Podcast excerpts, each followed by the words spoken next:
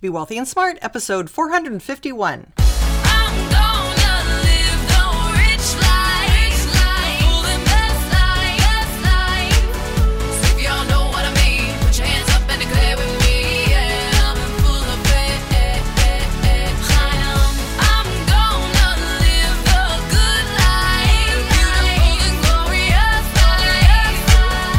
Into a world of wealth and financial freedom without budgets, boredom, or bosses on Be Wealthy and Smart.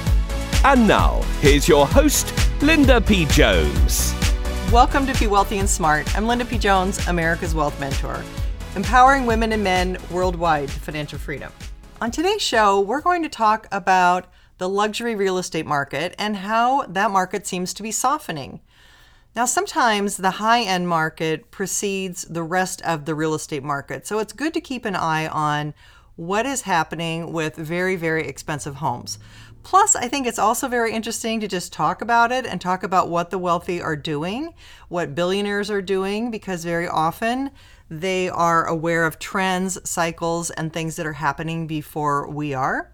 So, I wanted to share this article with you from CNBC, and it was written by Robert Frank, and it's called The $1 Billion Price Cut Luxury Real Estate Gets Slashed.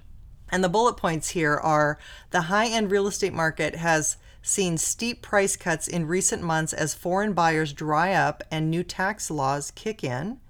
Also, the Ziff family estate in Manalapan, Florida, cut its price in May by $27 million from 165 million to $138 million. And even the Oracle of Omaha, Warren Buffett, has had to lower his asking price on his beach home in Laguna Beach. And here's what the article says The most expensive real estate in America just became a little less expensive with $1 billion in price cuts among America's top listings over the past few months, according to a CNBC analysis. The high end real estate market has seen steep price cuts in recent months as foreign buyers dry up, new tax laws bite the wealthiest states, and sellers realize the market peak of 2014 to 2015 isn't coming back anytime soon, luxury brokers say. According to Redfin, the real estate brokerage and research firm, fully 12% of homes listed for $10 million or more saw a price drop in 2018, double the levels of 2016 and 2015. Just over 500 listings in the US had a combined price cut of $1 billion in the second quarter, according to Redfin. Prices were growing too fast for what buyers were willing to pay, said Taylor Marr, a senior economist at Redfin. Some of the price cuts have reached tens of millions of dollars, according to the listing. The Ziff family estate in Manalapan, Florida, I don't know how to pronounce that, sorry if I messed it up, cut its price in May by $27 million from 165 million to 138 million. That follows a previous price cut from 195 million last year. So its price has dropped by 57 million dollars over the past year.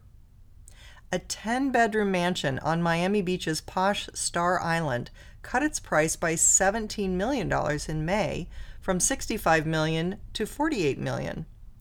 A giant apartment at New York's Sherry Netherland had its price cut by $18 million, falling from 86 million to 68 million dollars.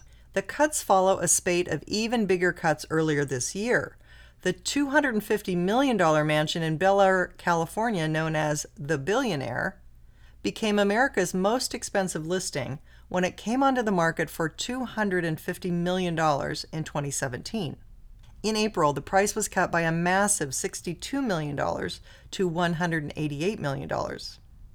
Brokers representing the house said that unique homes like the Billionaire, which comes with a $30 million car collection, a giant outdoor TV that retracts from behind the pool, and elevators lined with crocodile skin, said the home is just finding its true market price.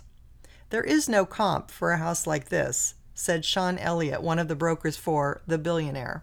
So the new price reflects the price offered by a recent potential buyer. A spec home in Beverly Hills called Opus was listed in August of 2017 for $100 million, but the price was cut to 85 million a month later. Now the home, which once had a gold theme, has been restyled in black in hopes of finding a buyer. The late Johnny Carson's estate in Malibu, California, saw its price drop by $16 million to $65 million from $81 million. The house is being sold by fashion magnate and film producer Sidney Kimmel. Even homes that see big price cuts are selling for less than their discounted prices. A $20,000 square foot mansion in the Hamptons, once owned by fashion mogul Vince Camuto, was first listed in 2008 for $100 million.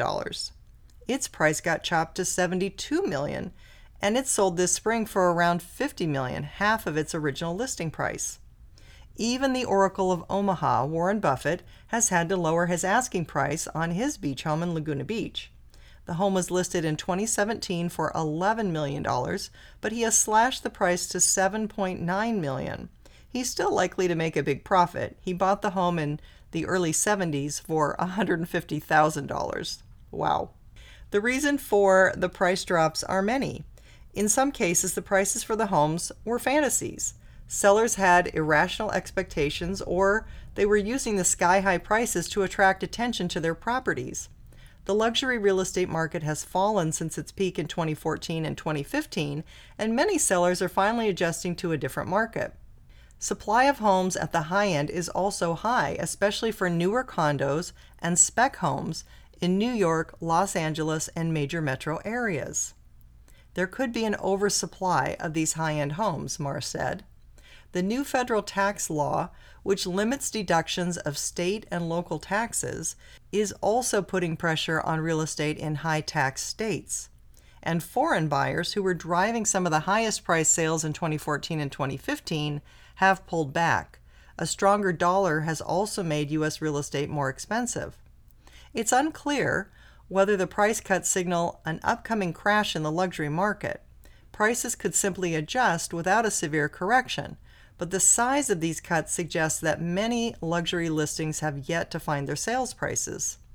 Price cuts can be a great leading indicator and give a forward looking view, Marr said, but it's too early to tell where it's headed. End of article. Well, I would say the luxury market is already crashing. Did you see some of those discounts they talked about? 50%. A 50% cut in a price of a luxury home, I think you could call a crash.